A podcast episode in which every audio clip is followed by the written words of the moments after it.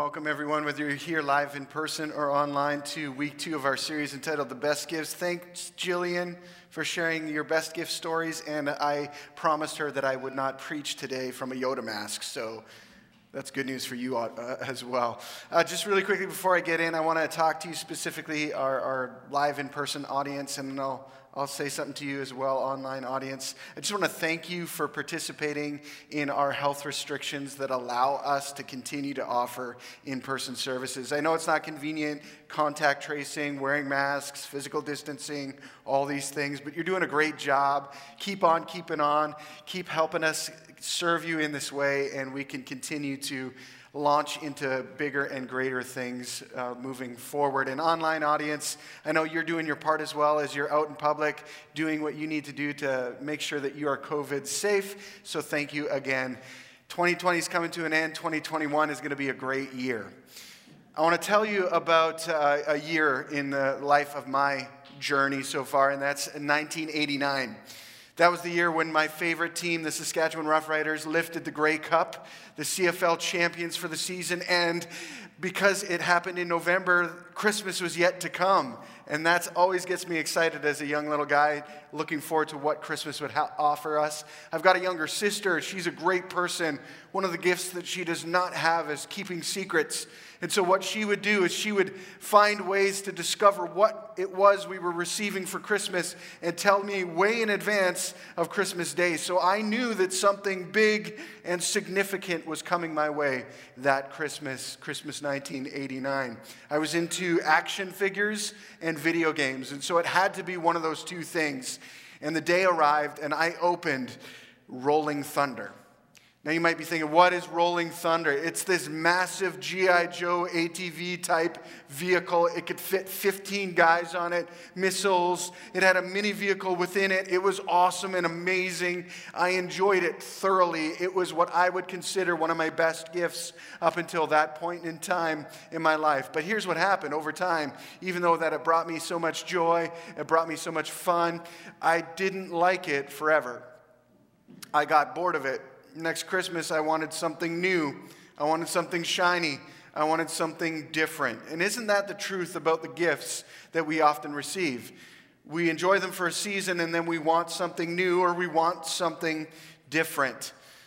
In this series, The Best Gifts, we're looking at the gifts that Jesus gives to us. Some of them, we're highlighting them, and they are gifts that we need we need to embrace and actually can last forever if we are willing to let them infuse us the way that they're designed to.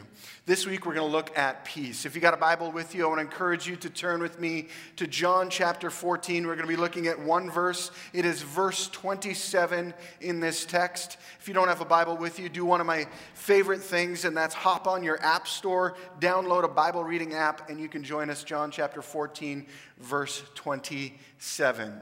It says this I am leaving you a gift peace of mind and heart. The peace I give, the world cannot give. So don't be troubled or afraid.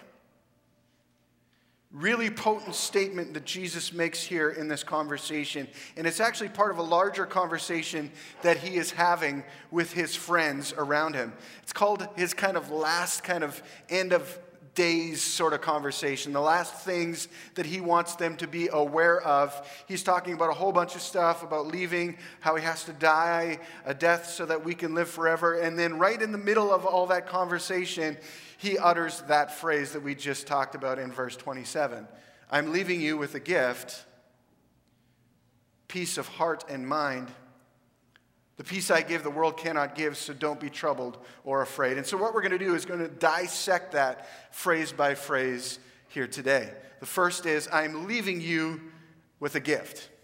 I'm leaving you with a gift. Have you ever had somebody tell you that, hey, I've got a gift for you? I've got a gift for you. And then that person didn't follow through on that? It, has that ever happened to you? Maybe you, you, you bumped into a neighbor, and like, oh, yeah, I've got something for you. And like three months later, you're still waiting for that something. Maybe you yourself have unfortunately been that person where you're like, I know I've got this for this person, but I keep forgetting it at home and I don't know when I'm actually going to give it to them. Sometimes when somebody tells us that they've got a gift for us, we don't know how to take that, okay? Is this, is this going to be a good thing or is this a bad thing? Sometimes as a pastor, people will be saying to me like, hey, I need to tell you something. And I'm like, is this a good, good thing or is this going to be like hypersensitive criticism about something? Is it going to be interesting or is it going to be awesome? What is it going to be? We get a little bit nervous when people are like, I have something for you. Wait a minute. I know what's in that brown plastic bag thing. I don't want it. It's dirty laundry, isn't it? When Jesus says something, though, what he says transcends all of our experience on a personal level, transcends it all. When he says something, he follows through on it entirely. It's his integrity. It demands that he does it. In fact, he's done everything that he ever said that he would do except one thing, which is return a second time and bring us all into the afterlife with him. He hasn't done that yet, but he will because he's done everything else that he said he would do. So when he says to his friends, the original hearers of this conversation, and now you and I today, I am leaving you with a gift, you can guarantee that's like insider trading. It is going to happen.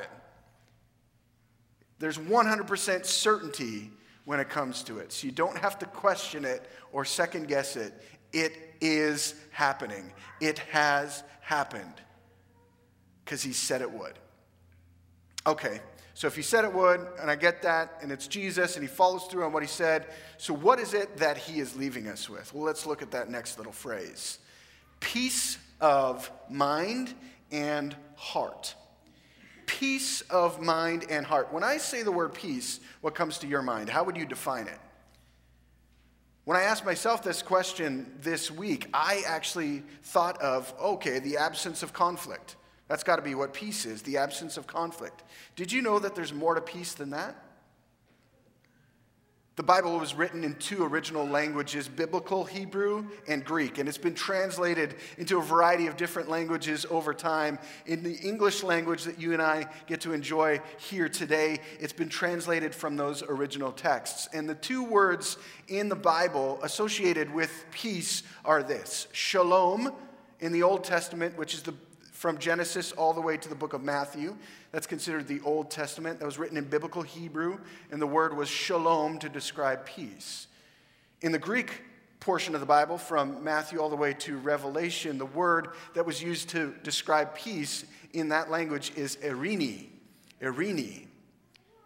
Shalom and eirene. And when you dig into what those mean, they mean more than just the absence of conflict. They mean wholeness or completeness. Wholeness or completeness. Peace of mind, peace of heart. Completeness for your mind and your heart. As many of you know, we have five kids at home. All of them have wonderful names. Our youngest is named Paxton. Paxton's name actually means town of peace. It seemed appropriate to have the fifth child out of five be bringing that into our household absence of conflict, wholeness, completeness, peace. If you know Paxton, he is anything but a peaceful child. He is filled with energy and tenacity. He takes down his soon to be 12 year old brother in wrestling matches, stands on top of him, and says, I win, I win. He's intense. He's awesome. But he did bring a layer of completeness to our family because after his arrival, I uttered these famous words borrowed from Jesus It is finished. My favorite phrase was actually, This is the last Frizzell for the next 20 years. Paxton's amazing, and I love him and the energy that he brings to our family. He brings a level of wholeness and completeness to everything. The peace that Jesus is talking about is that kind of peace wholeness and completeness. In fact, when he said those three famous words on the cross, dying his gruesome death, it is finished, he meant peace. Peace. It is finished, it's complete, it's done for our mind and for our heart. What does that mean for our mind? Does your mind race? Does it think thoughts that are a variety in nature, sometimes good stuff, sometimes not so good stuff, sometimes stuff in the middle? Do you ever think something that you find out to be untrue? That snowball that happens, you know, just takes a little bit of momentum and then it takes on a life of itself. The anxiety related to how we think, all that kind of stuff. What Jesus offers us is peace for all of that peace for our minds, wholeness and completeness. We don't have to second guess Him. We don't have to second guess the gifts that He's given us. We don't have to second guess the opportunities that He invites us into, the story that He is writing for us, all that kind of stuff. He offers to us freely in the form of peace. Peace for it all. Our anxieties, our questions, our uncertainties, everything in that moment, He gives us peace. But it's not just for our mind, it's for our heart. See, sometimes what we feel leads us to a different conclusion than what is current reality. And Jesus gives us peace even for our heart. When we feel betrayed or abandoned or confused or frustrated or angry or nervous or anxious or any of that stuff, Jesus gives us peace for all of that. See, sometimes the way we feel about things, as I've said, isn't actually indicative of current reality. And far too often, the way that you and I feel shapes how we choose to live and move and breathe. And sometimes the way we feel is just slightly off of what is actually true. You don't know this about me, but I'm deathly afraid of sharks. So much so that I will not watch Shark Week on Discovery Television because I'm afraid that those sharks are going to come through the screen into my living room and start gnawing on a piece of my anatomy. I feel intimidated by them. However, if we're out swimming by the ocean and my kids are playing in the water and that wonderful Jaws theme starts playing in the background, and there's a fin that pops out of the water, you best believe I'm going to put my feelings to the side and I'm going to rescue my children from that environment. Sometimes what we feel isn't actually true. Our emotions are a wonderful gift that God gives to us. They make us unique, but we're supposed to pair them with what we know and then live from that space. And the peace that Jesus provides is for both of those parts of who we are our mind and our heart. We can trust Him in the way that we think and in the way that we feel. There's wholeness and completeness. Things make sense over time when we trust Jesus. Things feel right over time when we trust Jesus. The wholeness that we desire intellectually or emotionally is only rooted in Him. Okay, so what's next? The peace of heart and mind, I can get behind that. What's the next phrase? Okay, peace of heart and mind. The peace I give, the world cannot give. The peace I give, the world cannot give. That's what Jesus says. The peace I give is a gift the world cannot give. Here's where you and I get into trouble all the time. We search for that wholeness and that completeness in everything outside of Jesus. Man, if I just get that promotion at work, then I'll be satisfied. If I just get this new experience, then I'll be satisfied. If COVID would just go away, then I will be right again. Things will be back to normal. The problem is, we keep chasing for that next thing, and it's just like rolling thunder in my household. It satisfies for a moment, but not forever. We're always going to be looking for that next thing, that next experience, that next stuff. We'll become consumers of all these things. And before we know it, we're going to be embracing everything but Jesus. I can't tell you how many times I've had the privilege of having open and honest conversations with people who are telling me something like, I just wish I had fill in the blank. I've even said that. If I only had fill in the blank. And then I get that thing, and guess what? Something else wants to fill in that blank.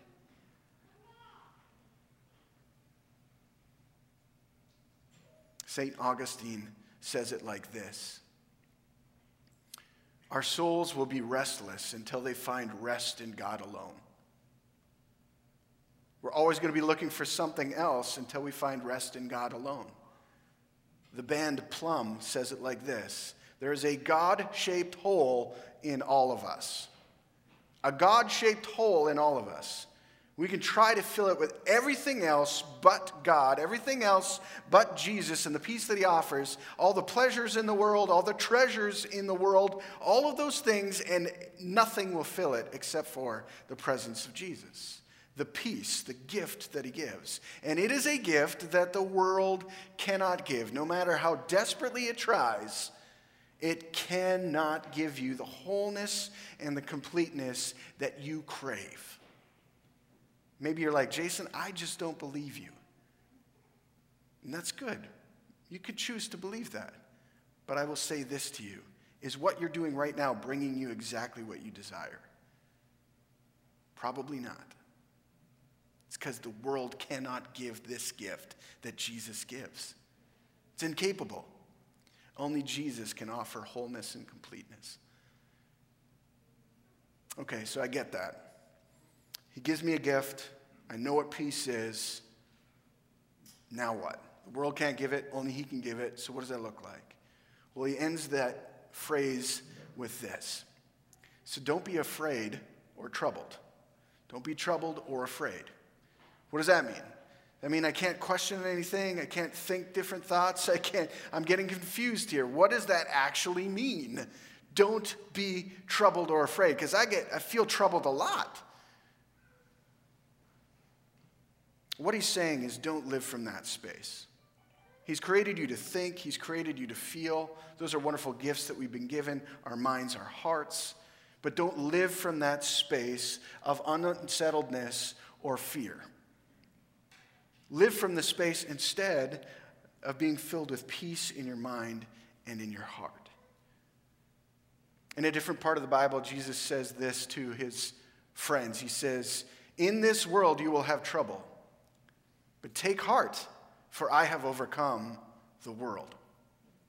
In this world you will have trouble, but take heart, I have overcome the world. The truth is, life is going to stink sometimes. It's not going to go the way that we planned. How many of you have planned out a global pandemic in 2020? Honestly, none of you. Okay, that's good. We're all living through it. A season that we hadn't planned, we didn't ask for, maybe we don't even want. But take heart.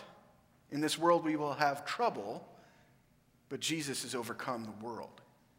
Instead of letting our circumstances or our situations drag us down, we can live with confident hope and peace that God is bringing wholeness and completeness despite what we're facing and experiencing right now.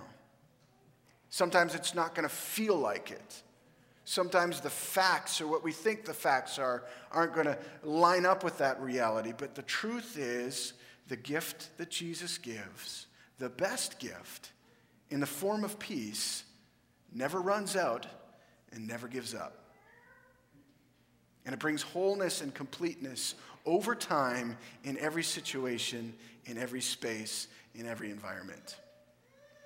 The challenge is you and I actually not only believing that, but experiencing that in a personal way. If I would do a poll anonymously here, this, here today and ask you how many of you are feeling a layer of unsettledness in some avenue of your life, I guarantee the majority of us would be yes, that would be me. And maybe it's in the form of relationships. Maybe you're, you're hoping that this new one that you started or the old one that's become new again is going to give you what you need in that moment. You're experiencing that layer of unsettledness or incompleteness. Maybe some of you are just trying to figure out where's the next grocery bill coming from? How are we going to provide for ourselves in this season? COVID has got a lot longer and a lot more interesting than anybody ever anticipated, and I don't know what's next.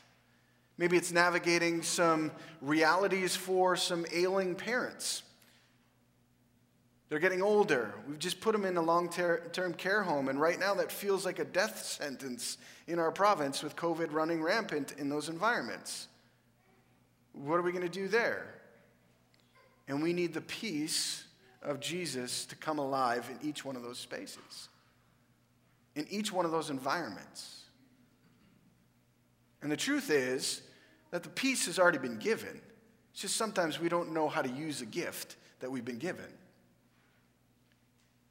16 years ago when we got married, we got a bunch of different gifts. My favorite is we ended up somehow with five electric knives.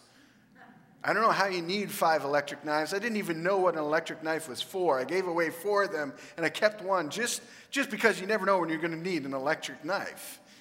And then I started cooking things like whole turkeys and big roasts and hams. And I found out that that sharpened, keyword, sharpened electric knife is very, very useful when you're carving things. Sometimes the gift that we've been given, we don't know how to put to use. So, how do we put peace to use? There's two things. Number one, acknowledge that it's been given as a gift. Acknowledge that it's been given as a gift. Jesus said, I am leaving you with this gift. Didn't say, I will leave you. Sometime in the future, I am leaving you this gift. It's been given. It's yours to access if you have a relationship with Jesus. It's already there. Acknowledge that it has been given. The second thing that you can do now is take that gift and apply it to all of those areas in your life where you feel are troubled or afraid. Troubled or afraid. How's that look like? Walk that through with me, Jason, in a real practical way. You might be afraid of the future. Maybe you've lost your job. Maybe you don't know where your marriage is headed because you're in a little bit of a rocky time. Maybe you don't know where one of your kids is going to end up because they're doing some really dumb things. That thing right around there, that's called fear. Fear of the future, the unknown, what's going to happen. So you take that gift of peace, you say, Jesus, right now I feel afraid. I don't know what's going to happen. I don't know what to do in this situation. Help me to feel whole and complete and rest in you despite what I don't know. You apply it in that way. The uncertainties that we feel, the uncertainties that trouble our minds and our hearts, we invite that gift that's already been given to permeate, to saturate every element of those things that keep us awake at night. And we keep doing it and we keep doing it, and we keep doing it. That's what it means to receive that best gift of peace and apply it to our lives. I understand it's not easy. I get it. Life isn't easy. Anybody who says it is isn't telling you the truth. Life is challenging, life is fun, life is full. And these best gifts that Jesus gives us are exactly what we need to live life according to the way that He's designed for it to be lived. And peace is a huge part of that. So, in a few moments, we're going to pray. And as we pray, what I want you to do is I want you to call to mind all those things that are troubling you or making you afraid. Every single one of them. If you're like, hey, well, that's easy, great. Make a list of it in your brain. If you want to write it down or on your phone or whatever you want to do, make a list. And then what we're going to do is we are going to collectively and individually, in this space, right here, right now, invite Jesus into every one of those things. Every single one. Every single one. Invite him to bring completeness and wholeness, the shalom, the eirene of the, the Bible, right into our lives. So let's go to a time of prayer. Father, I'm grateful that we can cry out to you in our moment of need. I'm grateful that the gift that you give, this peace, isn't something that has an expiry date to it. I'm grateful for that, Lord, but I'm also, I got to confess that sometimes it's hard for me to rationalize that in my heart and in my mind. It's challenging. I don't get it. I don't always understand it. I don't always experience it.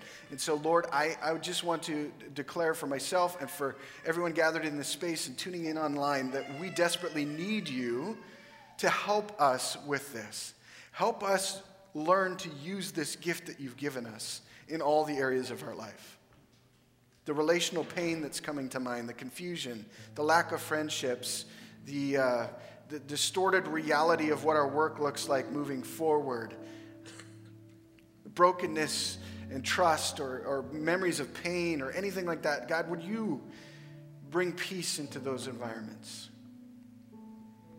the anxieties that bubble up in our brains and in our hearts, would you breathe peace into those spaces?